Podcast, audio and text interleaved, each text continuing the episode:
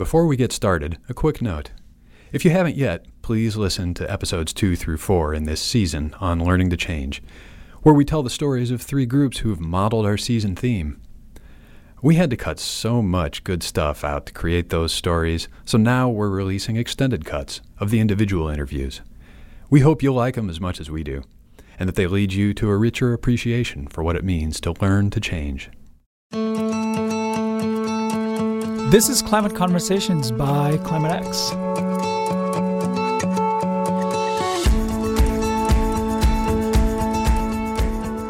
Today we're going to be talking with Vanessa Ruhl, who is the co-founder of Mothers Out Front and also the director of learning and expansion for Mothers Out Front. You might hear our producer Dave chiming in here. Here's Vanessa. So I'm Vanessa Ruhl. I'm the co-founder and learning and expansion director for Mothers Out Front. Also co-founder of Better Future Project and three fifty Massachusetts. I've been organizing on climate change for eleven years now. Could we go back on, on one aspect of your title, your role, Mothers Up Front? It was expansion. What was it? Learning. Learning, and, learning. learning and, expansion. and expansion. Yeah. Yeah. You want to know what that's about? I would love to hear yeah. more about learning and expansion, because that's... And how are they tied together? Awesome. Right. So expansion is how do we how do we go to scale, right? How do we grow beyond our existing states? So you just moved to California, got things going, San Jose and other places yep. in California. We're California is going to be turning into what we call a, a deep organizing state, that so that has staff on the ground. And I've been working with moms in between six and eight other states in the last year and a half who've wanted to get involved, but just working with them remotely, which has been a mm-hmm. really interesting learning experience. As a community organizer, you know, organizing is all about relationships and sort of face-to-face interactions and being right in the thick of it in terms of the strategy piece. And so, you know, talking to people three thousand miles away and s- figuring out how to support them to do this has been a really different approach. And so one of the things we're trying to figure out is the balance between depth and breadth in building power, you know, where you need people that are moving policy uh, in a very concrete way, and that you need, you know, a lot of power for that. You need deep organizing so and a lot of resources to make that happen. But we also know part of the strategy is to shift the the cultural narrative within which change is possible, right? And so decision makers are looking at what's politically feasible within a cultural context. And so there's the, you know, getting sort of those concrete policy wins, but also changing people's relationship to climate change and what's, you know, what's possible. Uh-huh. Could you go go back on the, yeah. the depth and breadth thing for a moment? Sure. Um, and just say a little bit more about what, what those constitute. What's what's yeah, the depth? So, what's the so breadth? Depth is um, so one of the questions that you'd asked me was at what scale do we operate? And you know, basically we need a global transition. But our understanding is, you know, we have the experts, we understand the problem, we know what we need to do to address the climate crisis. What we don't have is political will. In order to do that, we need to move decision makers and we need to build political power. And the scale at which you do that is very local, because it depends on people's ability to build relationships with each other, to experience agency together. So they need to be able to find things that they can actually get results on. They need to learn to organize, and that takes a lot of leadership development. It takes a lot of learning. And at the same time, you know, there are mothers all over the country who are ready to jump on and say, like, this, we need our voices heard. And so the breadth is really about just giving mothers a voice. But we know just giving people a voice isn't going to change. You know, it's not going to necessarily result in concrete change at the policy level. So really utilizing the interface between those two things of, like, winning those concrete political wins, and then just, you know, I always think of, I don't know if that's a good analogy, but the Tea Party did a really great job there, or just mobilizing people to be really loud, right, yeah. in these town meetings. And yeah, we should be learning from everybody here, right? Yes, yeah. I'd love to hear a little bit more about the leadership development and learning activities that you've been involved with or are mm-hmm. happening right now yep. uh, that reflect what you've been saying. The people that we work with, they call themselves unsuspecting activists, right? Mothers who have never done any kind of political activism or organizing, who it turns out many of them have felt a alone and isolated and paralyzed by the sense of overwhelm. And so the first step is to create community so they're not feeling alone and realizing that they can work together to affect change. But then there are, you know, tried and true organizing skills that, you know, social movements have drawn on for, you know, the history of time. And, you know, like knowing how to have a one-to-one conversation with somebody to find out what they're interested in and see sort of where your interests match and how to get them involved, learning how to tell your story, learning how to develop a strategy, mm-hmm. learning how to organize a rally. So there's a lot of learning and there's a lot of risk-taking, I think, for a lot of people as they grow. And so one of the most gratifying things about this work to me is seeing people's lives transform through the work, you know, that they do together, both in terms of realizing that they don't have to figure this out alone and that there's incredible hope in working together, but also in discovering things they never thought they could do, right? The number of people who've said, like, I never thought I could do public speaking. I never thought I'd, you know, go mm-hmm. and talk to my elected officials. I mm-hmm. never thought, you know, I'd be running a training uh, or, you know, building a team. And I've had members of Mothers Out Front say to me, like, this has been like going back to college, you know, or it's opened up these pathways that I didn't even know were possible. Any examples come to mind that uh, really illustrate right now what's happening in that learning space and growing and transforming for members of Mothers Out Front? I mean, it's happening all the time, right? So like when Kelsey and I started, the first question was, you know, is it even possible to engage mom on this issue? And I, you know, I was telling you earlier yeah. that I didn't come to doing this work as a mother, even though my kids were three and six when I started. And because within my group of friends of mothers, it was a really unpopular topic, right? It was the downer conversation. Like, nobody wanted to touch that thing.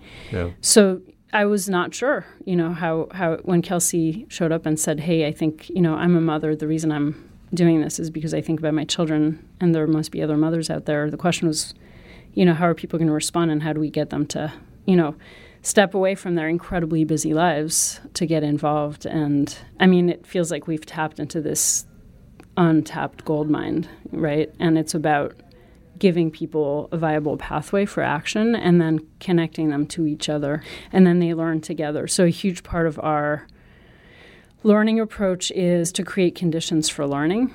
And, you know, we have some ideas and some tried and true practices, but mm-hmm. everything we do involves a reflective piece. Mm-hmm. So every meeting ends, every Mothers Out Front meeting ends with what we call pluses, deltas, and key learnings. Mm-hmm. You know, what went well about this meeting? What would you change to make it better next time? And what's one thing you learned? And, you know, that's like every meeting all the way to a major action. So there's this constant idea that we're figuring this out together, that there isn't, you know, tried and true path or formula. There's no handbook that you can pull off the shelf and say, okay, now we're at step two. I'm trying to write it, but it keeps getting rewritten. You know, it's like every time we move to a new state, you know, or a new community, it's like somebody, I mean, people are bringing their resources and mm. their, their life experiences and different insights that mm-hmm. enrich our approach. So it's mm-hmm. it's constantly evolving. Mm-hmm. So one, yeah, one of the challenges is capturing those learnings and then figuring out what can you codify and And going back to expansion and, sure. you know, replicate, and what do you need to sort of honor as sort of, I think it's more like the process as opposed to the content, mm-hmm. you know. You can't necessarily uh, fast forward every group. They have to start where they are and that sort of thing. Yeah. So part of how we encourage learning is through the process of coaching, and that's a scary word for some people, but But there's always somebody who's, we talk about coaching as, you know, being the fish out of the fishbowl. Like, you don't know you're in water if you're in water. And so having that mm-hmm. sort of person asking you questions to get you to sort of, you know, connect the dots is a really important part of the process. And mm. and that connects back to the leadership development. I was wondering if we could um, go back in time before Mothers Out Front. Yeah. You, you have a...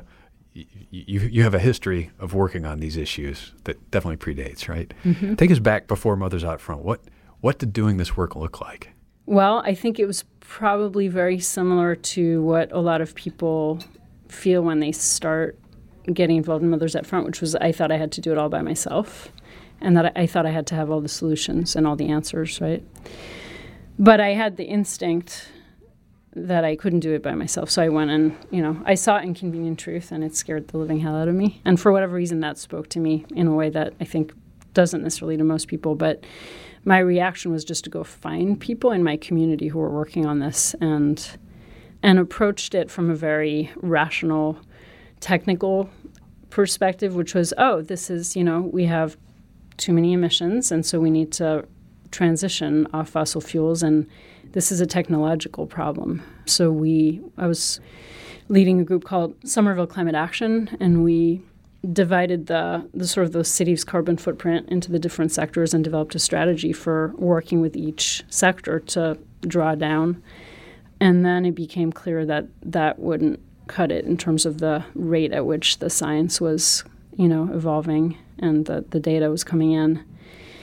And then three fifty dot org made it clear that this was a political problem, not a technical problem. And so I learned about movement building, and my entry there was actually through a group of students called Students for a Just and Stable Future, who said, well, three fifty is a great goal, but how are we going to get there? And they said, we're right before the Copenhagen two thousand nine U N Climate Summit, said we're going to call on the Massachusetts legislature to meet, you know, all of electricity needs one hundred percent by twenty fifty with renewable energy. And the way we're going to do that is we're going to protest having to sleep in dorms and homes powered by fossil fuels, and we're going to pitch tents on the Boston Common, sleep outside in protest, and then put on business attire on Monday morning and walk into the State House and say, you know, we need to transition. And so I joined that, and, you know, the students really led the way for me and opened that door to movement building. So there's this kind of pre-Mothers Out Front way of looking at movement building. Yep. Could you could you say a little bit more, kind of summarize like what that looks like for people who haven't been part of one of these organizations?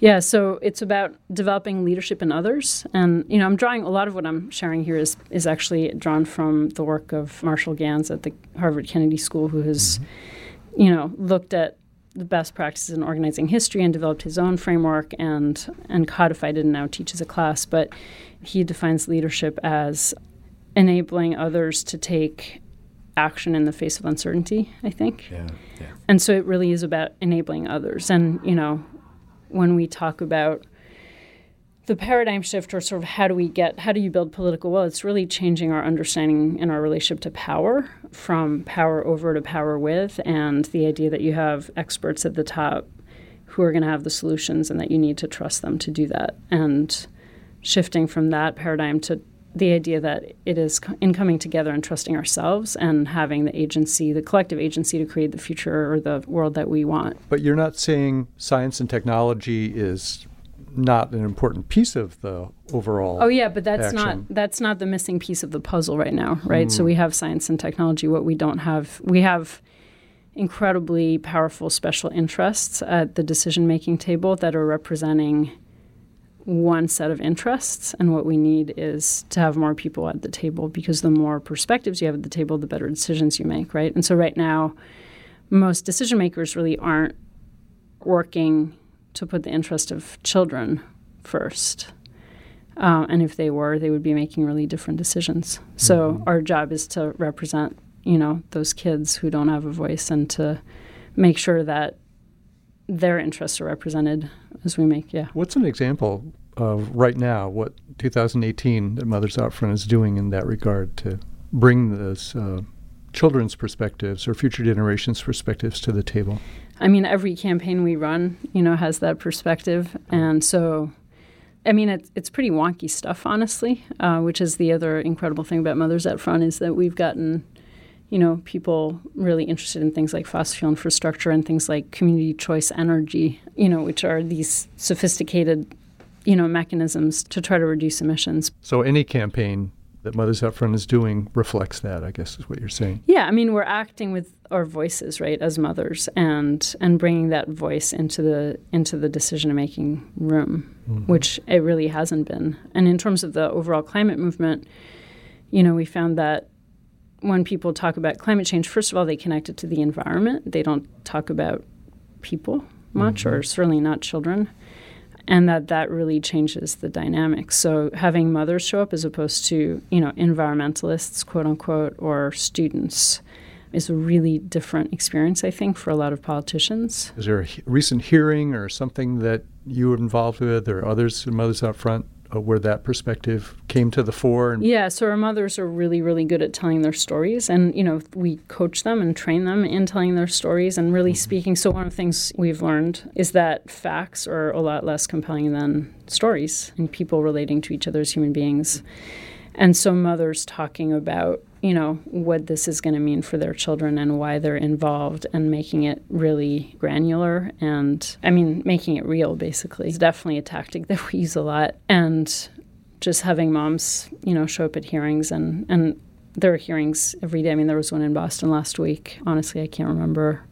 Could be the city level, could be town level, could be state level, could be federal. Any level, Not really. federal at this point, Not but federal. yeah, city okay. and state. So you talked about this kind of mindset shift from power over into power with. Mm-hmm. And I'm wondering what that shift was like for you. Is that hard? Or do you remember when that kind of clicked for you? Or was that something you kind of came to the table with and are trying to talk about more? I mean, I think it was always intuitive at some level, but it wasn't articulated. And, you know, we talk about organizing is about making the implicit explicit, and that's what a lot a lot of what we do in terms of learning, right? It's like all this stuff is something that human beings do, I think, naturally, but becoming very aware of how you use sort of those approaches explicitly and being strategic about it is what we do. So I remember, I think it was like the policy director from three fifty dot org I was having coffee with at one point, and I was saying, you know, what do we need to do in Massachusetts to sort of really step it up? And he see, he said, we need more more of you, right? You need to, like, go find other people and develop their leadership instead of trying to, to, to be the leader or holding on to power.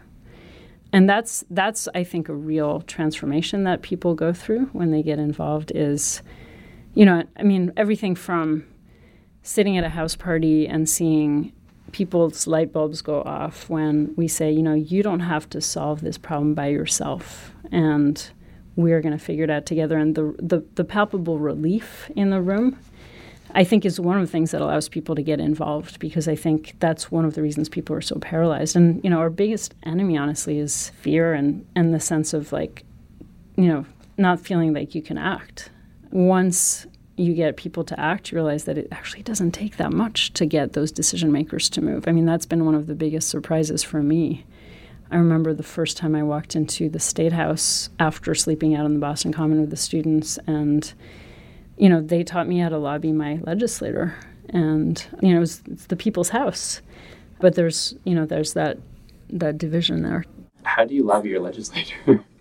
Well, you need to be really clear. You need to have an ask, right? A lot of the time they don't know they don't know anything about the issue. So, you know, shifting from these people, again, are the power holders and the experts to realizing, like, they actually need you. I mean, the number of legislators and municipal officials who have said to us, like, we've been waiting for you. Like, we've been wanting to do this, but we are not empowered to, literally. And there's no way they can know, you know, all the things they need to know to know what to do. And so, you know, we're not necessarily the experts, but um, it really helps for them to be able to turn, you know, during a hearing to the hundred mothers that have packed the room to say, you know, it's not me that's pushing this, it's them. The mothers made me do it. They did, right, and listen to your mother. What politician can be against mothers, right?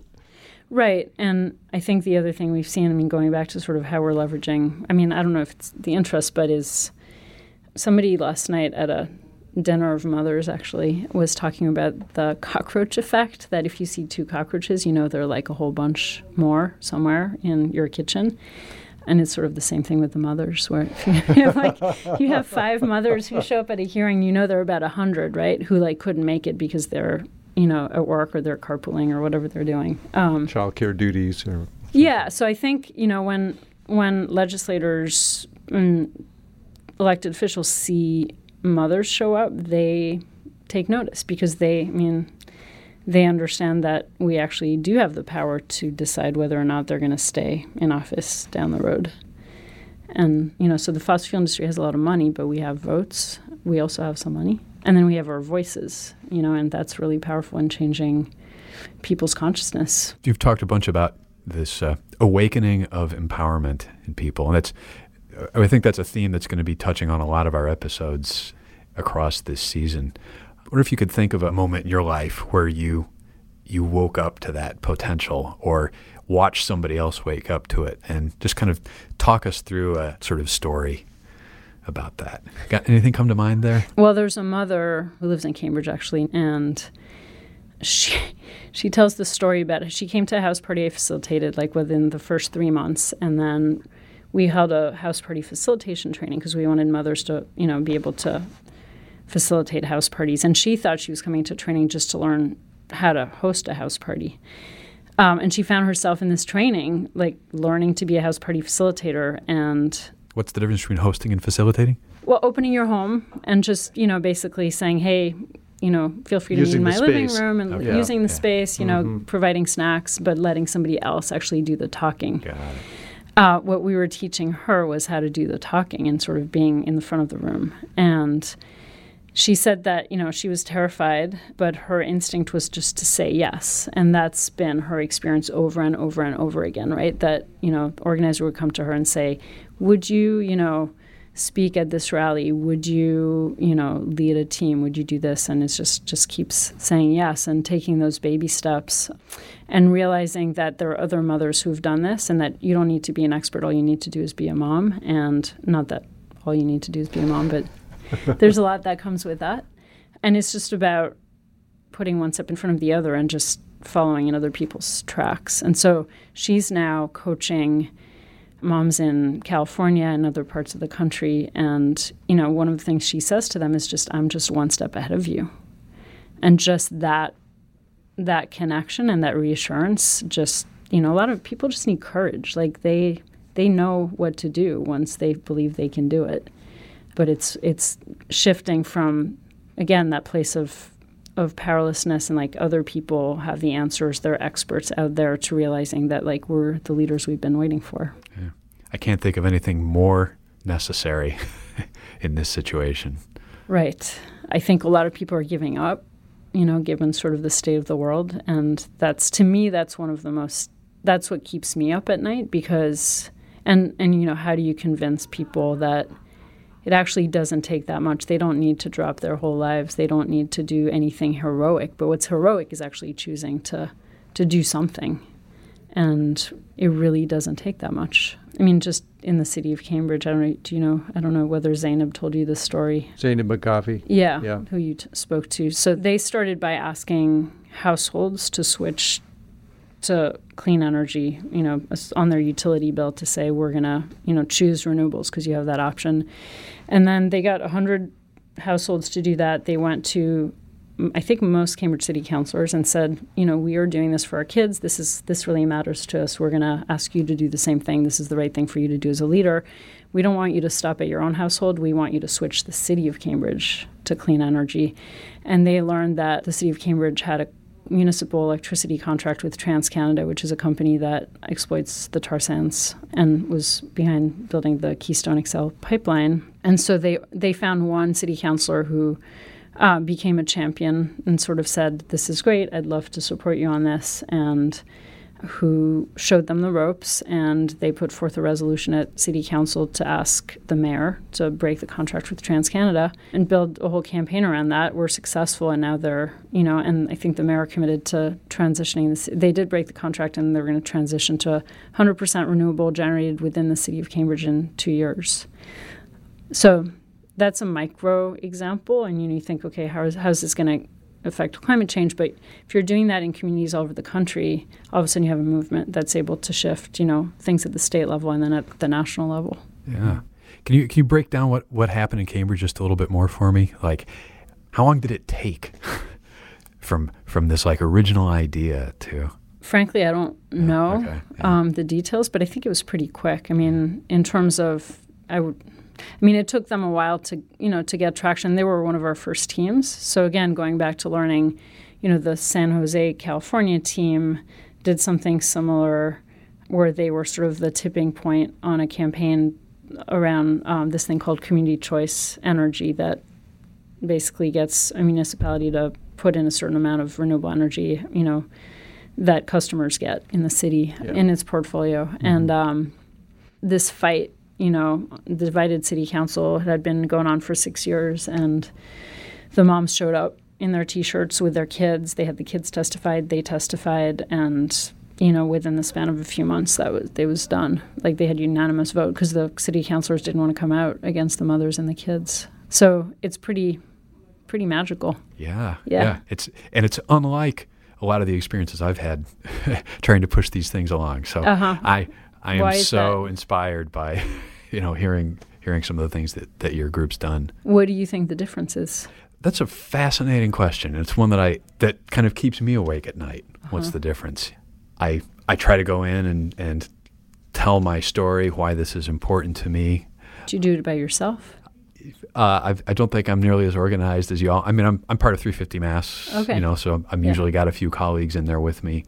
But I'm just thinking about the city of Cambridge has this contract, and you want us to rip that whole thing out and, and completely change? Oh, that's going to take a long time, you know? Well, I think, I mean, if I think about three fifty Mass, I think yeah. one of the things that Mothers Out Front does is it acts very locally, which is counterintuitive, right? Um, so there's a sweet spot where individual actions are important, but like we know that we're not going to solve things that way because the problem is we need to change the rules of the game, right? And we need decision makers to to, to make different rules. So mm-hmm. so it's not going to be enough for us to just change our behavior. And then if you go too high, too fast, you just don't have the power, right? So in Massachusetts, our first campaign, we were supporting, we were helping moms get households to switch as an expression of our political will, just sort of like, you know, Cesar Chavez got people to boycott grapes. It was, that was our equivalent. But what we did was we went to Governor Patrick to ask him to sign an executive order that would have banned any new fossil fuel infrastructure in the state. And we had two meetings with him. And both times he said, you know, I'm behind you, but you don't have the numbers. Like, show me the numbers. And so we didn't win that that first campaign. And what we learned from that was we just had, hadn't built enough power, right? And where you build the power is very much in your community because winning is contagious, or it's it's addictive, right? So that Cambridge team doing that emboldened other teams. And that there are stories like that, you know, all over Massachusetts and beyond. And so it's sort of counterintuitive, but you actually have to start small to grow big. Yeah. Well, you, you're, you're getting into another thing I wanted to touch on, which is how do you share the successes in one of your, you know, local groups more broadly? It feels like that's a key part of of solving the bigger challenge here. We've we've got groups doing great things and innovative things. How do we How do we scale well, that developing up? Developing a movement, I think, yeah. is where you were talking about. Yeah, What's so sharing the, sharing the stories, I think, is really critical. So, you know, increasingly, I mean, one of the things that I've been doing on expansion has been to bring mothers from different states together, right, to, to talk about those stories and sort of having this vision of, oh, they did this in this place, and here, you know, that's very uh, inspiring and emboldening to to mothers who are starting to do it somewhere else. So definitely, again, bringing people together and, you know, creating that cross-fertilization. You know, we have, I mean, we, we have a lot of, of group meetings, you know, where team leaders come together every couple of weeks or, or once a month to, to share their stories. And when a team sort of locks into something and figures something out, it's like, what did you do there? And then other people start replicating it. And so sort of a self-organizing, you know, every team is sort of a, an incubator uh, and they all have different strengths. So, you know, every Mothers Out Front team innovates in some way and in a way that other teams can just pick up on. So yeah. I'm getting a sense that this is all almost all volunteer driven, right? It is. People must be we putting... We say volunteer led. Yeah. Yeah. Must be a lot of uh, time going into this, though. Do you have the sense that you get more time per week out of people than your typical advocacy group? Yeah, I think we have the equivalent of forty-two staff in full-time, full-time equivalent staff in volunteer hours a year. So the average, you know, I think, I actually don't know the numbers off the top of my head, but something, you know, between like one and twenty hours a week. Now, there are some real equity issues with that because a lot of the people who can afford to give time are often, you know, wealthier folk. And so, you know, we're really compensating on that front to make sure that we're investing, you know, staff resources into marginalized communities or communities that don't have, yeah, the same What's resources. What's an example of that?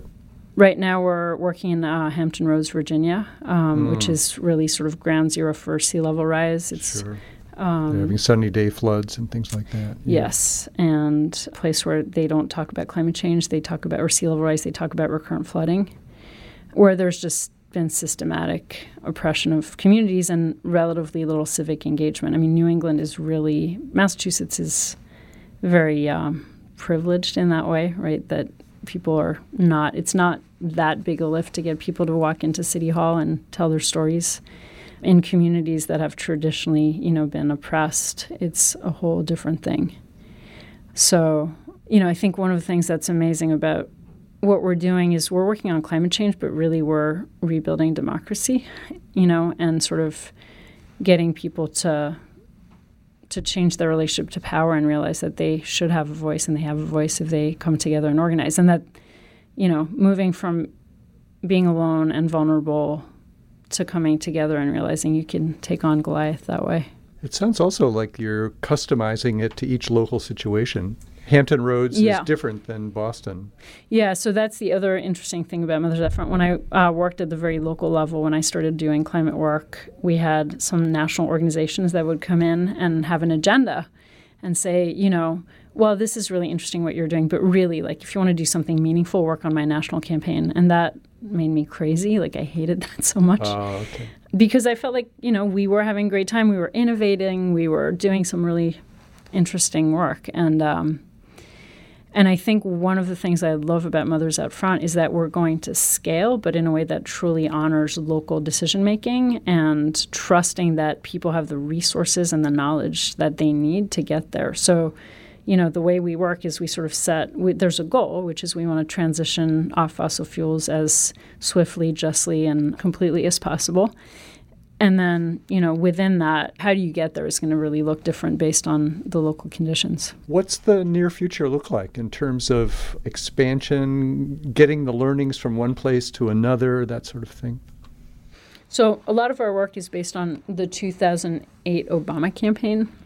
And there's a great book called Groundbreakers. Um, That's the way it was organized. Yes. The campaign. Yeah. yeah, yeah. Well, you know, really the model that we're using, which is about like building local teams and a lot of the organizing skills, teaching people how to, you know, do one-to-one, one-to-one meetings to recruit each other and set up teams, develop, you know, sort of goals and do all the work that they need to do to win. Um, and electoral organizing is really different from issue organizing because, you know, electoral, it's really clear what the goal is. With us, it's It's like, what is it going to take? Like, we're not totally sure. But one of the things about that story is, you know, every state they would learn something, and it would, so the next state would be like that much more sophisticated. And I don't mean to say that the first, you know, but it's like every state we go into, we've learned that much more. And so we're starting just a little further ahead. Building on the shoulders of uh, folks that have already tried it. Yes. Yeah. So that's really exciting. So I'm super excited about California because we're benefiting from five years of, of trial and error, and hopefully it's exponential growth, right, because of that. So it's very exciting. What is it that makes mothers in particular so good at this? Love, right, and commitment. I mean, this truly is, you feel it in your gut, right? And I mean, you can't go to sleep at night thinking about your children. So there's a level of commitment in that sense of, you know, a number of mothers say to me that they they got to a point where they realized that nobody else was going to fix this and that they had to do it. You know, who else is going to do it? Nobody's going to do it. And so they just have to go in there. And there's a fearlessness when you're fighting for somebody else that I think allows you to take some incredible risks. And then there's a whole there's a whole modeling. So you're, you know, this involves going out of your comfort zone to some extent, which is incredibly rewarding because you find out you can do these things and you learn, and it's it's a transformational experience. But but what gives people the courage is the love they have for their kids. Courage and motivation to stay in, stay with it. Right. So the number of times that I have felt overwhelmed, and and my daughter has actually said to me, "You can't give up." I mean, She wow. said that to me. She says that to me on a, on a regular basis. Wow. Not that I think about giving up, but, you know, I do. I mean, this is hard. It's discouraging sometimes, yeah. It is. I mean, it, yeah. it feels, um, you know, when you see what's happening with, you know, the U S pulling out of the Paris Climate Agreement. I mean, I've been at this for ten years, and you know, the numbers are going the wrong way. So at the same time, I've seen, like, how much the movement has grown. But they don't have the choice. And I think that's one of the things I loved about working with students was they have a clarity, right? Like, we can we can sort of, I think, as older people, afford to, to second-guess ourselves. But when, you know, this is your future and that's there's no alternative, it's a whole different thing. I hope you get a chance to write that organizing manual. I'm it's going to be a bestseller. Because it could be used by lots of other organizations, too, well, not just do, Mothers Out Front. We do have it, and it's a constant, you know, work in progress, but it's actually on our website at uh, mothers out front dot org. You need to be signed up to our email list to have access to it, but it is there, and it features, it's completely built around the, the Massachusetts gas leaks case study. And so it, you know, basically tells the story of how they went from, you know, two moms to having an impact in the state legislature to get the utilities to to consider gas leaks as an environmental threat for the first time, and uh, and then sort of all the organizing practices that are attached to going from zero to sixty.